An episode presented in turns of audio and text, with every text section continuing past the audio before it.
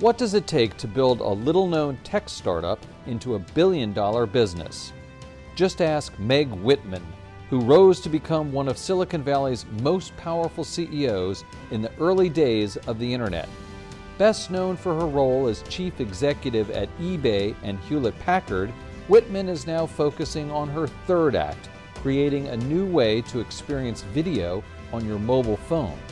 And she's launching the app during one of the most tenuous periods in American history. On this episode of Influencers, I catch up with Meg as she unveils Quibi, her revolutionary storytelling platform, to a world stuck isolated at home.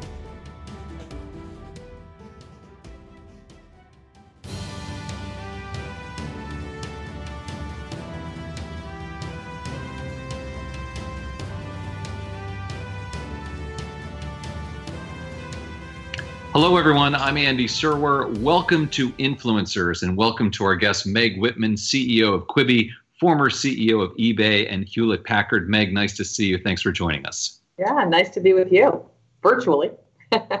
right. Where are we talking to you from?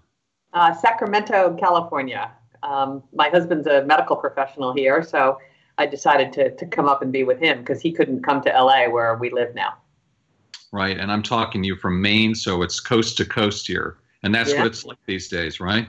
Yes, It really is. So, congratulations on the launch of Quibi. Uh, how's it going? Yeah, well, we're really pleased. We launched yesterday, um, and uh, we were really pleased with our first day results. We're number three in the Apple App Store, only behind TikTok and Zoom, which is pretty fun. And uh, number two in the entertainment uh, category, behind TikTok, but ahead of Disney Plus and ahead of Netflix. So we're feeling good about our first day. I say to our team, it's one day, um, but it was a good first day for us. Yeah, I understand you had a little bit of a hiccup, which maybe is to be expected when you're kind of doing a massive launch like that. Everything going okay on the technical side? Yeah, we had a little partial um, outage for a little less than an hour um, where we had a, a, little problem with our backend database, but our great tech team got in there. You know, we're all on Google Cloud, so the Google Cloud team was helpful, and, and we got it we got it fixed fast, way faster than my outage in 1999 at eBay. that famous outage, yes, we'll get maybe get into that a little bit. Um, yeah, we've been working with the Google team too, and uh, a little plug for them. They've been great uh, for us as well over here at Yahoo. Um, so let's talk about Quibi a little bit. Um, it's new, it's mobile first, mobile only, short form. What's the conceit here? Yeah, well, so it is an app. Um, you go to the App Store or the Google Play Store to download it. And it is an app that was designed to bring together Hollywood and Silicon Valley, take the quality and storytelling capability of Hollywood and bring it to the mobile phone. And we had to build a technology platform that would allow uh, that kind of content to look fantastic on your phone. And uh, so, and then we decided that it needed to be mobile only because, you know, we said this is going to be on the go and, you know, in for your in between moments. And so every chapter on Quibi is less than 10 minutes. It could be a two hour movie, but told in 10 minute chapters or it could be um, you know 15 chapters of a documentary or something like that but every chapter or every episode is less than 10 minutes. And then of course we have our daily essentials of news sports weather um, gaming news celebrity news and those are all you know six to eight minutes but produced every day. Right and you had this roadmap and this game plan and then all of a sudden the coronavirus hits and how did that change everything yeah, well, it did change a lot. That's for sure. I think the organization and our partners deserve tremendous credit for flexibility. Well, let's start with our launch event. We had planned a physical launch event with a classic Hollywood uh, junket, press junket on Sunday morning, um, April 5th. Then a big red carpet event with 158 stars who were going to walk the red carpet and do the pull off interviews like you always see. And then a party for 1,500 that was sponsored by our advertising partners. Well, that obviously had to go away, right? So then we said, how can we do that event digitally? And yesterday we did it on Instagram Live with well over 40 stars doing interviews of their friends who also had shows on Quibi. So that was a completely different launch event. Media had to change entirely. We were going to be one of the largest advertisers on March Madness and the finals of the NCAAs were on our launch day, which we thought was fantastic. How great would that be, you know? Um, well, of course, you know, the NCAA you know stopped playing. So we had to think about how we would redeploy those media dollars. And then we had to decide, um, you know, how to produce our daily essentials, which are being produced by our studio partners of NBC and ESPN and all these. How are they going to do it? And we have to work with them to figure that out. And then we have to run the company virtually for three weeks before launch. So it was a pretty big task, but I'm really glad we did it because we're not medical professionals. We're not first responders. What we are is entertainers. And if we could bring a little levity and joy to, to people's lives in this difficult situation, we felt like we should launch. So we did. I mean, was there a point where you just said, go, no go, let's do this thing? Yeah. About three weeks out, when we all realized we were going to have to work from home, Jeffrey Katzenberg and I sat down and said, first of all, can we launch? You know, the technology was ready to go, all in the Google Cloud. I mean, this is so different, right, than eBay. We there's no there's no um, data center, there's no network operations center. This is all in the cloud. So we knew we could, and our engineers could launch it from their homes. And then we had to say, do we have enough content? What's the content pipeline look like? Because much of Hollywood has been shut down. Well, we have enough content to get us through November. So we said, okay, we can launch. And then we said, should we launch? And we ultimately decided, for the reason I described, that we should. So we went ahead. And you mentioned Jeffrey Katzenberg, your partner, Meg. And can you talk about that relationship? Did you work with him at DreamWorks and Disney, or how have you known him all uh, these years? First, we first met at uh, Disney, like we like to say, back in the Jurassic period. he was head of the Walt Disney Studios, and I was running marketing for consumer products. So we got to know each other there and became good friends. And then um, when he um, joined DreamWorks, then he spun off DreamWorks Animation, you might remember, into a public company. He asked me to be on his board. I was at eBay at the time. And so I joined his board where we worked together for three or four years. And then um, when I went to HP, by chance, HP and DreamWorks had a very tight technology partner partnership. Most of DreamWorks ran on HP software and hardware, and they were, um, you know, a customer sort of demonstration case for us. So we did a lot of things together there. And we kept up over the years. And so when I stepped down from HP after six and a half years, I told the board I would stay five. I was still there six and a half years later. He called me literally that same day, and he said, "What are you doing?" And I said you know, I'm gonna, I'm chairman of Teach for America. I'm gonna, you know, travel and take a little time off. And he said, no, what are you doing tonight for dinner? Right. and he flew up and he shared with me the idea for Quibi. At the end of dinner, I said, this is a really good idea. Did some due diligence and then said, you know, I think I got another startup in me. So that's how it came to pass. Yeah, I mean, you guys uh, have had tremendous success. I mean, both of you, I think I read, you know, this is sort of the third one for both of you, right? So he had Disney and DreamWorks, you had eBay and HP, and now you're both on your third act. So what's that all about, Meg? well, I, you know, we both like to work and we both love a challenge. I mean, I've loved a challenge since I was a little girl. Nothing makes me happier than to do something that's really hard and maybe never been done before. Um, you know, when I went to eBay, people thought I was nuts. When I went to HP, they really thought I was nuts. And um, so I just said, you know, this would be really fun and interesting. And, you know, been friends with Jeffrey for a long time, and it's doing something that has not been done before. And I think Jeffrey feels the same way. He likes to say we both live in that space between improbable and impossible. And is he kind of the LA um, creative person? You're kind of the NorCal tech person. Is that how it works? I mean, yeah, we're all in LA. Um, the company's all in one place because we decided to enable technology and have technology enable this new um, way of storytelling that we all had to be together. So that was the first decision we made. It had to be in LA and we all had to be together.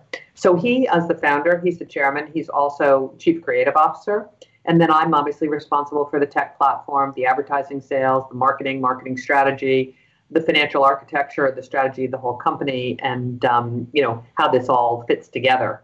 Um, so we work together very, very closely. We sit, you know, 20 feet away from each other on the same floor and probably talk six or eight times a day.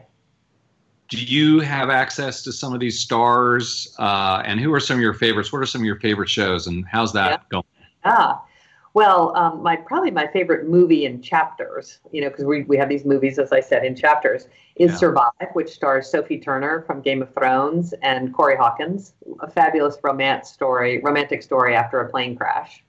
Mm-hmm. My favorite um, documentary is LeBron James, and I the it's called I Promise, and it's about his school in Akron, Ohio, that he set up for low-income third and fourth graders, and then he's adding a grade every year And it just speaks to me. You know, as I said, I'm chairman of Teach for America. I think education is the most important thing for our country. And uh, so that documentary really spoke to me. I mean, it's a beautiful, beautiful story. And then of the daily essentials, I love them all, but one that surprised me is Rachel Hollis. She is a guru to millennial moms, and she has a daily talk show with us. I'm not a millennial, I am a mom. Mm-hmm. And I mm-hmm. just show. And it's sort of a daily inspirational, you know, here's what you can work on today. So I, I really enjoy her show. She's great. Yeah, and there certainly is a lot of content there. You guys have dozens and dozens of shows and more to come. Yeah, we launched with 44 different shows, and we'll have 175 shows by the end of the year. And that Turnstyle technology that you uh, mentioned a little bit is pretty cool. That you know works in both modes seamlessly, right? Is that your own proprietary technology? It is. It is. It was invented by our engineers, and here's how it came about. We said, listen, if we're going to make watching Hollywood quality content on your phone, what's one of the things that we want to try to make better? And that is that ability to see full screen um, video in very high quality, whether you hold your phone in portrait or whether you hold your phone in landscape. So we looked at lots of different ways to get that done and ultimately created a, a completely new way. We got a patent on it about two months ago that uh, stitches the vertical cut that we get from the creator and the horizontal cut, stitches it together, and then we know which way to show it to you based on the gyroscope in your phone. Right. I mean, that's part of what differentiates you guys because, of course, Meg, a lot of people talk about peak content but your stuff is created for mobile and is also episodic in a different way. So, do you feel like that is enough of a differentiator? Yeah, we think so. I mean, nothing like this has been done before. And I think it's Hollywood quality content in shorter form made specifically and only for mobile. And every bit of content is um, original to Quibi because it had to be shot differently by the creators it had to be rendered differently and, and it had to has to be shown on this different platform so all of that is completely unique never been done before right and the structure of the company i mean you guys have a lot of high profile investors have you planned this out so you would do an ipo at some point i mean what are you looking to do with quibi in terms of it being a company well, Jeffrey and I hope we'll run it. Um, you know, we love doing this. It's great fun, and uh, we've loved building the company. Um, you know, I think probably, you know, if you had to forecast, maybe an IPO is in our future. A little hard to tell. You know, we're day two after launch, so come ask me that question in a year, and uh, you know, we'll probably we'll have a, a, clearer idea. But yeah, we've got some great investors. All the studios are in Hollywood are investors in the platform, and that's been important because not only did they help fund the company, they gave us access to their best IP and their best show running talent, which makes a difference in Hollywood. And about how many people do you have working there now, Meg? About 255. Wow. Yeah, you really scaled up. Um, let me shift gears a little bit and ask you, um, as a CEO, about the coronavirus and the economic impact that's going to have, and how bad you think it's going to be, and how can we pull ourselves out of this? Yeah.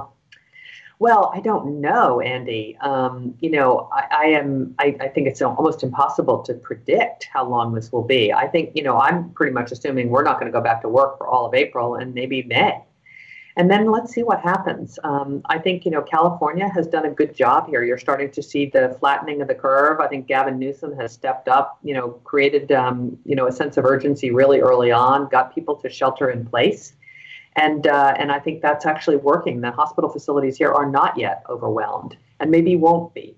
Um, so let's see how it goes. I mean, I know everyone is anxious to get back to work. There's no question the economic, um, you know, cost here is enormous. But it's most important, in my view, how do we save lives? How do we, you know, make sure that the healthcare needs get taken care of first, and then we'll we'll figure out how to get out of this, you know, economic challenge. I mean, it's it's very different to me than um, you know the crash of 2008, which was, as you recall, Andy, a very long way out. I mean, it took 10 years. I think this will be once we go back to work, this will be a pretty sharp V. Would be my my sense, but I don't know. I think this is uncharted territory for all of us. Yeah, it really is. I mean, have you given thought to that decision about going back to work? Say, I mean, you ran for governor of California. Say you were in Gavin's chair how would you decide between protecting people's health and economics, you know, trying to get the state back and running? Yeah, it's a balance, of course, but I think you have to come down on the side of the scientists. And what's right for um, you know containing this quite um, you know serious virus.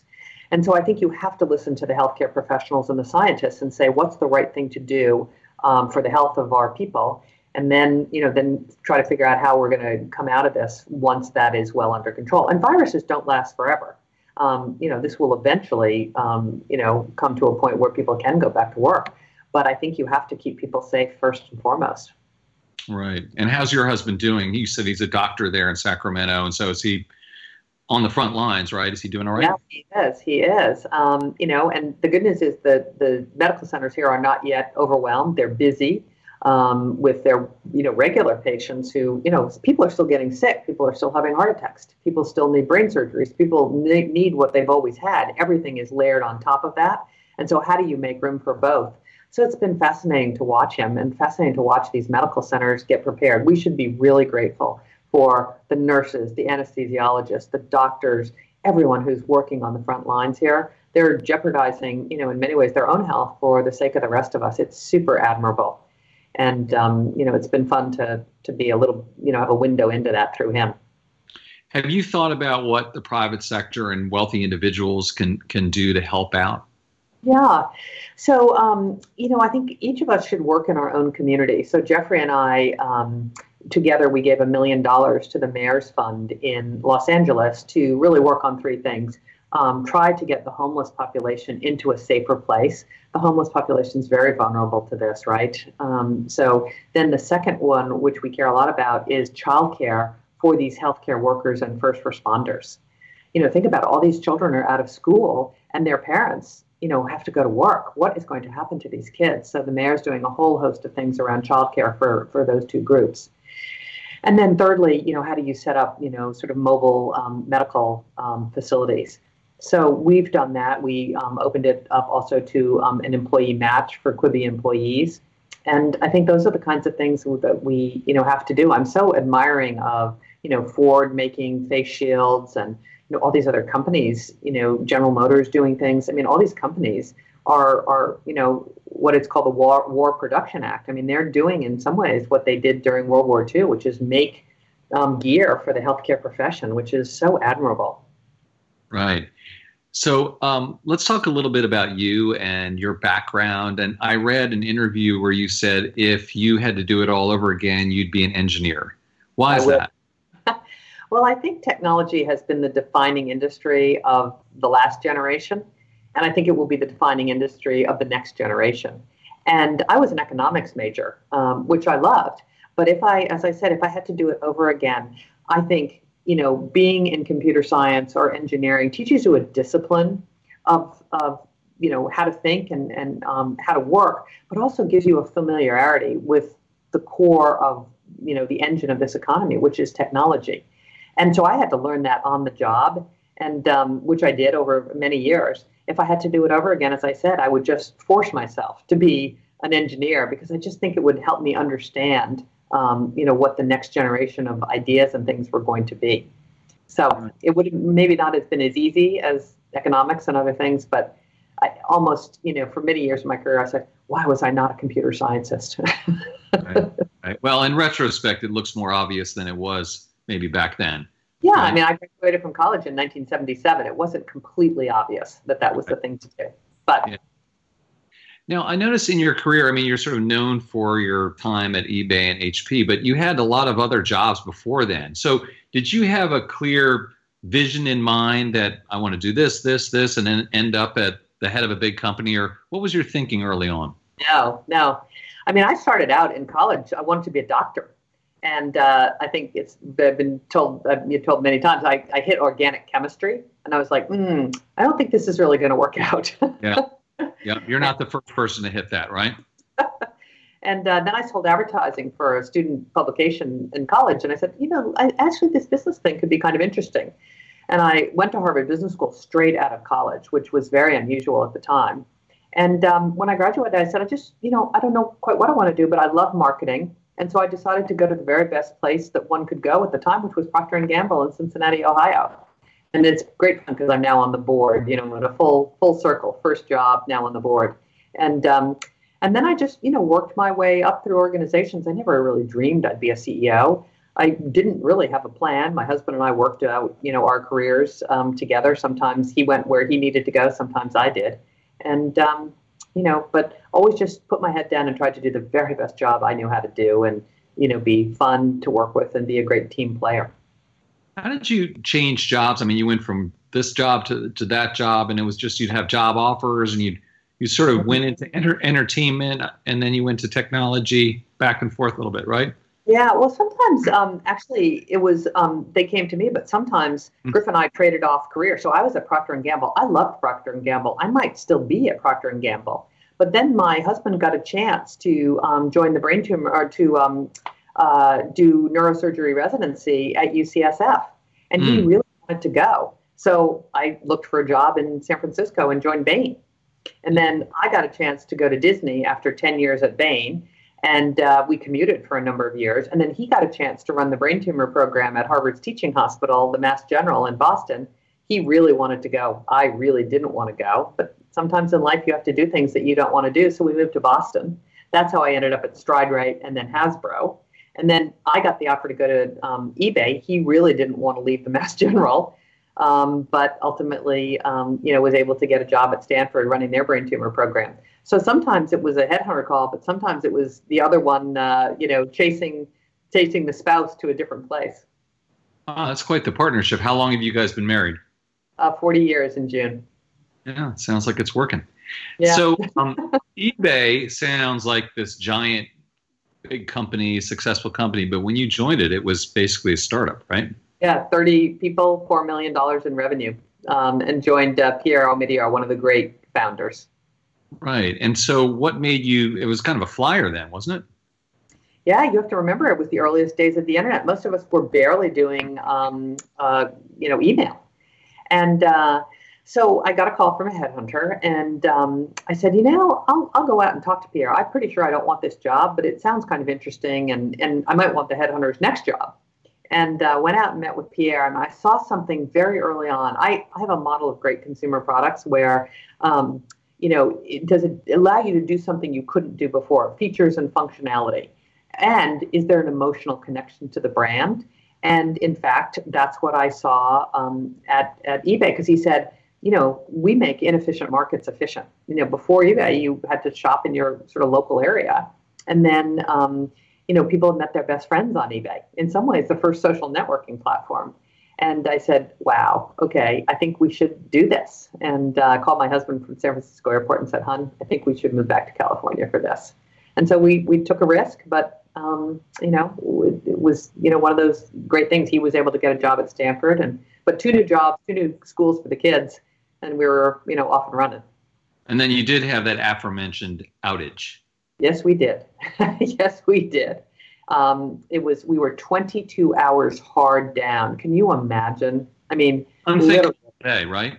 It was unthinkable, and um, you know, completely traumatic. We vaporized 10 billion dollars of market cap in 24 hours, and uh, and then we had to rebuild. You know, I had to you know hire a new head of technology and, and rebuild um, all along the way, and um, you know, but it was a remarkably searing experience but pulled the company together and I think made eBay a better company because it had happened to us. And then later on, you hired John Donahoe, who's now CEO of Nike, right? Nike. Yeah. yeah. So, how did you guys end up working together?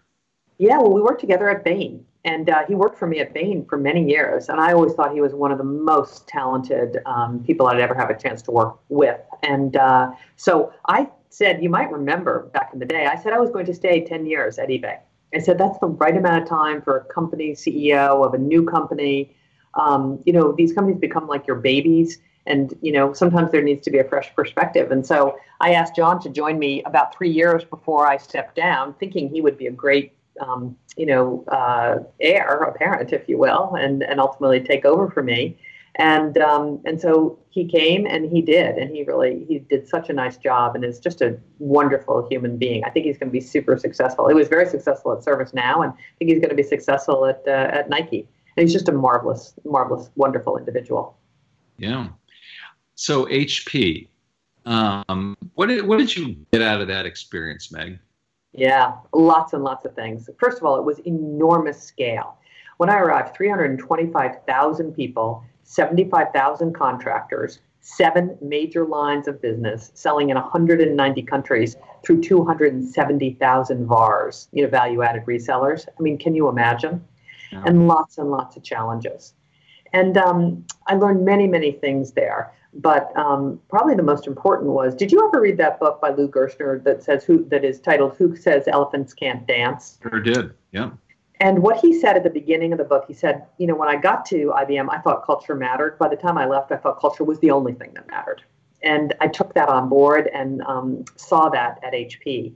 And then, you know, just went to work and said, how do we bring back this incredible icon? And it was a different time and place. And I thought HP was actually too big. You know, this is a time for small, nimble companies and technology, and I thought it was too big. And ultimately, through lots of consultation with the board, we decided to split HP into two companies. And there were two Fortune 50 companies embedded in HP. Right. And, uh, and so we set them off to be, you know, on their own with a cost structure that each, each industry could undertake and a chance to be successful. And, um, you know, short of recent history, HP Inc.'s been very successful, and so has Hewlett Packard Enterprise. So it was co- totally the right thing to do. And then I became the CEO of Hewlett Packard Enterprise, and we split it again into into two into three total pieces. Right. So let's talk a little bit about Silicon Valley now, Meg, because I mean there were the old school Goliaths going back to HP and Cisco and maybe that era. And then you had a lot of fragmentation during dot com, and now things have consolidated again with the FANGs. Yeah. And so, um, you know, there are people who suggest, of course, that the fangs are too powerful, that they need to be broken up or at least more closely regulated. What's your take on that? Yeah. So, I mean, this is the history of Silicon Valley, right? It is one of those special places where companies beget other companies, there's consolidation, there's fragmentation. And um, so I probably would not necessarily be in favor of breaking these companies up. I think there will be new competitors. It may take another few years, but I think there will be new competitors that will do something better than they do. And it will be that repetition of what has made Silicon Valley so special. And um, listen, there's a big responsibility to running these enormous companies now that have such a, you know, say over how we think about the world, you know, how we buy things, how we connect with each other. And, um, you know, so I think the leaders of those companies and the culture of those companies has to be very mindful of the public trust that uh, that they hold, you know, in in their companies today, and that's you know that's a challenge. Um, and uh, but I think that's that's the most important thing right now that that these companies can think through.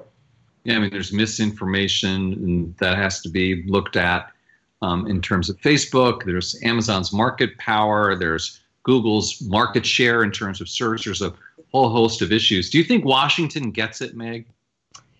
Um, listen, Washington, I think, is trying to understand. It's very difficult. You know, when I was at eBay, I interacted with a lot of senators and a lot of congressmen. They have an enormous job. Like, it's not their full time job to understand any particular industry. And, uh, and so it's very hard. You know, many of them were not brought up in the digital age, so it's hard for them to understand. I do think there there's a number of, of members of Congress who are who are understanding of what's happening, who have a good point of view here. But it's a very difficult thing. I mean, the economy is gigantic and complex, um, more interconnected than it's ever been. And I think it's really hard for them to have a handle on everything. They're trying. I mean, these hearings on Capitol Hill, I think, are probably pretty helpful. They come on listening tours to, to Silicon Valley all the time, but it's hard for them. Right. And let's talk a little bit about convergence in terms of technology and entertainment because you guys are at that nexus. Yeah. Um, what is what is the business those two businesses or what is that all going to look like say five years from now meg? Well, well interestingly um, there is a long history in hollywood of technology enabling new ways to tell stories. And i was sort of interested to go through the history and say you know before there was movies there was the motion picture camera. Before there was television there was the tv technology and the cathode ray tubes right before there was, um, you know, Quibi, there was this device. And we said if we could build a, a, a, technology platform that, as I said, enabled Hollywood quality content for this device, maybe we could unleash a true convergence of, of tech and media. And that's what we tried to do. And um, it's very interesting because many companies were tech companies who've tried to become media companies, or media companies who've tried to become tech companies. We're trying something entirely different, which is how can we have them be on equal footing, equal partners from the beginning. And uh, of course, it starts with Jeffrey and me. And it starts with um, putting that technology team right next to the creative team. And if you think about it, what most creators do is they make their movie, they figure out what they're doing, and then they throw it over the wall to the technology team as opposed to involving that team from the very beginning. And that's what we're doing that's really quite different. And it's not been done before. And don't underestimate the challenge of doing it. These two communities are very different. Hollywood is primarily, it's a generalization, but right brain creative storytellers. Silicon Valley is largely left brain analytical thinkers, mostly engineers. And, you know, if Jeffrey and I are any example, we come at things in a really different way. It is our superpower, but, um, you know, it's hard to do. And, um, but I think it is, you know, a true convergence of these two things. And how do we enable the content community and how does the content community inform the engineers about what could be the next generation of technology that will make a big difference to them? Interesting. Last couple of questions. Um, Meg, what about the presidential election? Yeah. You support both Democrats and Republicans. Have. Oh, your Donald Trump has not been a favorite of yours, at least historically. Um, and then it looks like we'll have Biden on the Democrat side. What's your take on that? Yeah. So, um, you know, you're right. I, I, I, sort of, I've always voted for, you know, who I thought would be the best person. And, um, you know, I'm still sorry that my longtime friend from Bain, Mitt Romney, um, you know, was never elected president. I think he would have been a remarkable president through thick, thin, through all kinds of things. He's just a remarkable guy. So I'm, I'm sorry he didn't win. Um, you know, I, I try to stay out of politics now that I'm at Quibi. And uh, when we get a little closer to the time, I'm sure I'll come forward with who I'm going to support. But I try to, our, our news shows are non political. We try to stay straight down the middle. So I think I'll stay out of this one for a little while. Fair enough. May check back with you on that. And finally, this show is called Influencers, Megan. I'm just wondering how you see using your influence on the world going forward. Yeah. Well, I think we all have to pick something that we care deeply about, and my passion is education you know, I, I, said to myself maybe 10 or 15 years ago, if I could help with one thing in our country, we could do so many things. There's climate change, there's income inequality, there's so many things. I said, if I could just make a small impact on one area, it would be K through 12 education. Because when every child has access to a great education, it changes their lives. And uh, so that's when I got involved with Teach for America. I was so pleased when they asked me to be chairman of Teach for America. Um, you know, and now particularly at this time, it's a very difficult time for teachers right? They're being asked to, if you think we're being asked to do something different, they are really being asked to do something different. And the children are struggling, right? You know, many of these children, they're, you know, as I said before, their parents aren't home during the day and they have to go to work. So um, it's just been a joy for me. And, and Teach for America has done an amazing um, job over the last 40 years, founded by an entrepreneur named Wendy Kopp. So that's where I put um, most of my energy. And um, anything I can do to, you know, think about how we can reshape K through 12 education is a passion of mine. And if I can make a small difference um, in that arena, I'll be super pleased and, and happy to have contributed. All right, Meg Whitman, CEO of Quibi, thanks so much for joining us. Well, thank you. I appreciate it. Great to see you. Be safe. You've been watching Influencers. This is Andy Serwer. We'll see you next time.